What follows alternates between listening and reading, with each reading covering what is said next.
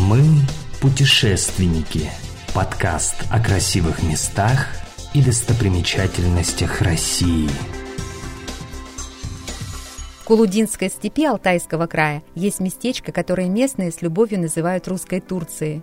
На берегу озера Яровое разместился одноименный городок, куда в летнее время стекаются отдыхающие из ближайших областей и краев.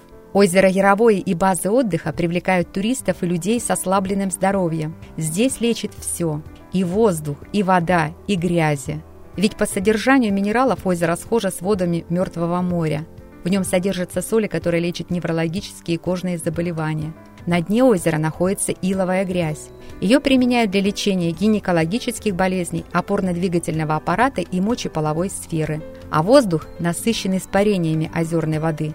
Поэтому здесь полезно находиться людям, страдающими заболеваниями нервной системы и органов дыхания. Территория, прилегающая к озеру Яровое, благоустроена. Имеются два песчаных пляжа с пологими спусками. Они ухожены и приспособлены для полноценного отдыха. Есть душ, туалетные комнаты, прокат шезлонгов, аттракционы.